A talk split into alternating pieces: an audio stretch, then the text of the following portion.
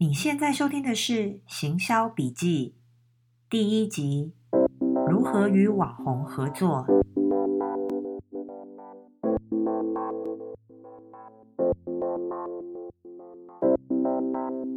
Hello，大家好，我是 Ellie。今天很高兴呢，在第一集的时候呢，就要来跟大家分享如何与网红合作。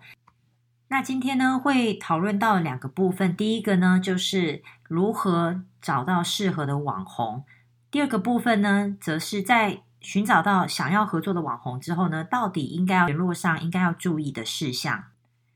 那么我自己过去呢，在台湾还有。或者是现在呢，我在美国呢，跟网红合作下来的经验呢，我自己觉得其实是蛮类似的。就是说，不管今天在哪里，我觉得其实网红他们也是人，他们的呃思考的逻辑也都是差不多。我觉得步骤第一个就是要先确定呢，今天要找的这个网红，它的属性与你的产品相关。哦、为什么会这样说？就是说有一些厂商其实他们对网红可能不是那么了解，他可能只觉得说，哦，我今天找一个很有名的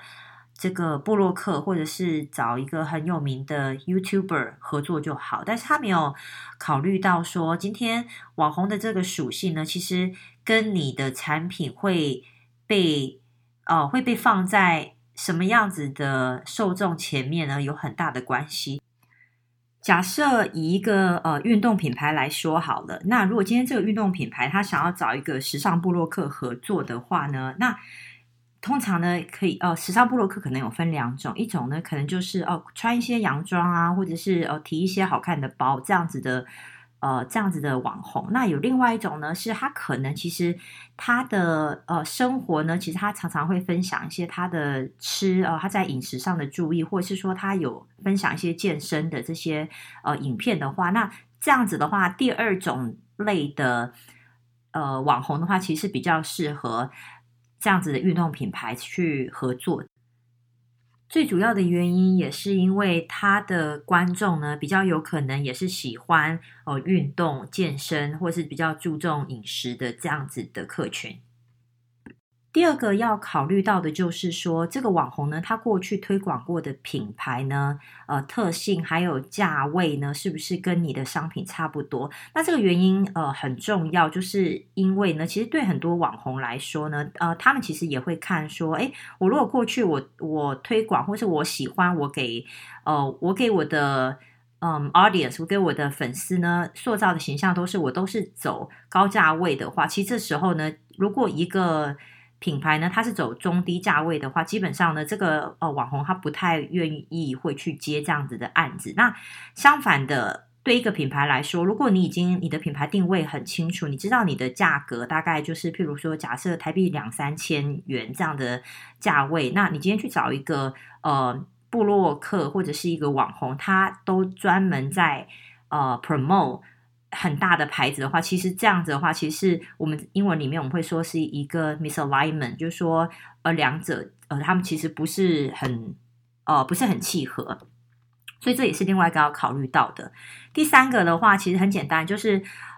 网红的业配比例不应该过高。那其实这个我觉得特别是在对于台湾市场来讲很重要，是因为其实台湾人普遍上不喜欢呃太业配。性质的部落客，那其实，在国外的话，我觉得这这一件事情反而是还好，因为我们其实，在欧美，其实找网红或者找部落客代言，其实非常非常普遍的。而且，其实通常呃，对于厂商来说，他基本上他今天准备好要找呃网红代言之后，呃特特别是找大大的呃网红的时候，他基本上已经准备好说这个产品呃应该会。嗯，很非常快的时间内就会销售完毕。那他们其实也不是那么在在乎说，呃，如果说这个呃网红是不是非常多篇业配？可是如果是在台湾的市场的话，因为台湾人我觉得普遍上其实不喜欢看到部落客好像呃太商业性质太重。就是说，如果说呃每一篇都在讲商品的话，其实很容易让呃一般台湾民众反感，所以。通常我们会建议的，就是说，如果呃有，譬如说有五篇发文或是五篇影音的话，里面呢有一篇商品的话是这样子的是很 OK 的，或是甚至到两篇都可以。那如果说今天有一个呃有一个网红，他已经变成每一篇他都在促销某个商品，或者是说在推广某一个呃品牌的话，我觉得这个时候可能就要小心，因为其实他的粉丝其实可能已经没有那么买单了。接下来呢，我要说的就是呃，在实际上联络的要注意的五个原则。那不管今天呢是写 email 或者是呃留言的方式呢，第一个一定务必要记得要放上对方的名字。不管今天呃他呃，你可以说某某呃某某小姐，或是直接称呼他自己在 Instagram 上面的名称都可以。但是很多人会忽略这个。哦、他可能直接就说：“嗨，哦、我是谁谁谁，我觉得我对你的产，呃，我对你的频道很有兴趣，我想要跟你合作。”其实，这个第一个呢，首先没有把对方的名字标记上面，其实本来就已经。呃，感觉上很没有礼貌了。那特别对于一些比较大的部落客或是网红来说呢，其实他们呃一天可能收到二十几封邀约信是很正常的。所以有的时候其实呃讲白一点，嗯、呃，这些网红他也会觉得说他看 Kimoji。如果说今天除非你的牌子很大，不然其实他不缺一个。啊，不缺一个像你这样子的厂商，所以如果你没有让他觉得说，哦，你是真的用心的想要跟他合作的话，其实这有的时候这个信件，呃，发出去的，那厂商可能根本不会收到任何的回信。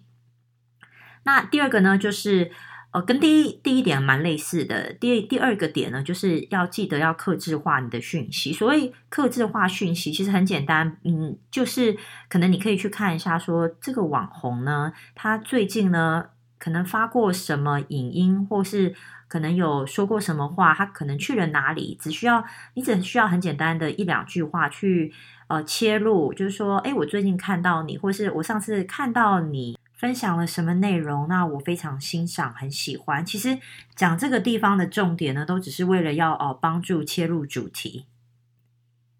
第三个重点呢，就是今天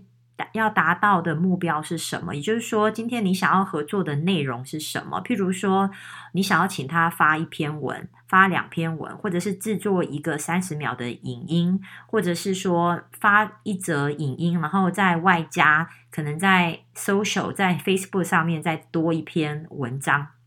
这个内容要写得很明确，呃，网红才有办法去决定说他今天是不是。呃，可以去评估说想要跟你合作。第四个呢，就是劳务报酬是什么？这一点其实很重要，因为有的时候有一些厂商他呃不确定，或者是说他讲的不清不白的。有时候呃有一些网红他可能愿意回，因为他可能也有兴趣合作。但是最好的方式就是直接在信件一开始呢就提到说，诶，如果你今天哦、我们希望你做这些事情，那。我们会提供的劳务呢，是譬如说，呃，一万块台币、两万块台币，或者是一万块等值的商品，或者是五千块台币，再加上五千块等值的商品。那其实呃，现在也越来越多厂商会使用分润的方式。那分润的这个部分呢，我等到呃之后有时间的话，我会再跟大家另外开一集来讲说。呃，如何用分润的方式跟网红合作？那基本上呢，这个地方要讲得很清楚，就是其实呃，说穿了，其实到最后，网红其实呃在乎的还是说，今天我帮你，哦，我帮这个厂商推销他的商品，那我可以得到什么？所以劳务报酬一定要讲得很清楚。如果如果说今天呢，你知道说这个网红他的价格可能。会超过你的预算的话，有一个技巧是说，你可以问说：“诶，那我非常喜欢你的牌，我非常喜欢你的这个呃 Instagram，我很我其实本人也是你的粉丝。那我想知道，你可能通常都跟一些比较大的牌子合作。那今天呢，呃，你可能可以接受最低的合作价格是多少？让网红呢去。”回报一个价格会比你直接丢一个很低的价格，然后看起来好像反而有点侮辱网红，呃来说的话，其实是比较礼呃礼貌，而且比较呃进可攻退可守的方法。第五个呢，要注意的就是讯息呢不宜太长。其实很简单，呃，这个部分呢就是把讯息呢拆成三个部分。第一个呢就是自我介绍，那基本上呢就是简短的叙述哦，要想要合作的原因。那第二段呢就是实际的合作内容，还有相对应的酬劳。呃，第三段的话呢，基本上呢就是做一个结尾，然后顺便请求他的回复。询问回复这一段呢，有一个技巧，就是说，呃，其实有的时候可能网红呢，对于你提出的这个提案，他不是很满意，那他有的时候可能他就不回了，或者是他直接可能就跟你说，哎，我。可能现在目前对这个案子没有兴趣，可能我们下次再合作。所以有另外一个我喜欢用的方式，就是我通常会在呃讯息的尾端的时候，我会另外问一句说：“诶，如果今天呃您有觉得其他不错的，或是更适合您合作的方式的话，也欢迎您回复呃提案。”这样子，那这样子的话呢，其实也是呃，让网红有一个就是可以去呃思考说，是不是今天他有其他的想法的话，可以回复给厂商也比较好。基本上呢，刚才分享完说，呃，一开始要找网红的呃需要注意的点，以及实际上联络的五个原则之后呢，我最后一个呢，想要教大家一个小技巧，就是如何找到同属性的其他网红。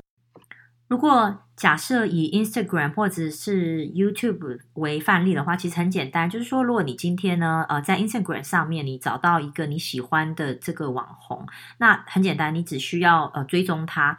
Instagram 他们自己有一个这个演算法，就是它会自动在你追踪这个网红之后呢，它会推荐给你其他类似的网红。那它这个演算法呢，就是基于。诶，有追踪这个网红的人，大概也追踪了其他哪些类型的网红？那如果说今天你要做的是一个 campaign 的话，通常呢，呃，可能呃一次不会只找一一个网红合作，那你就可以同时可能找大概三到五个呃同类型的网红，那一次与他们合作，因为这个这样子的效益呢，其实也会比较大，因为我们呃希望做到就是说，哦、呃，今天呃消费者呢，他不管在可能。哪一个呃网红，他有追踪的网红，呃的这个版面上呢，都看得到你的商品。那所以以上呢，我分享的就到今天就做一个这样的结束。那也欢迎大家，如果有其他的问题或者是呃建议的话呢，也欢迎留言给我。谢谢，拜拜。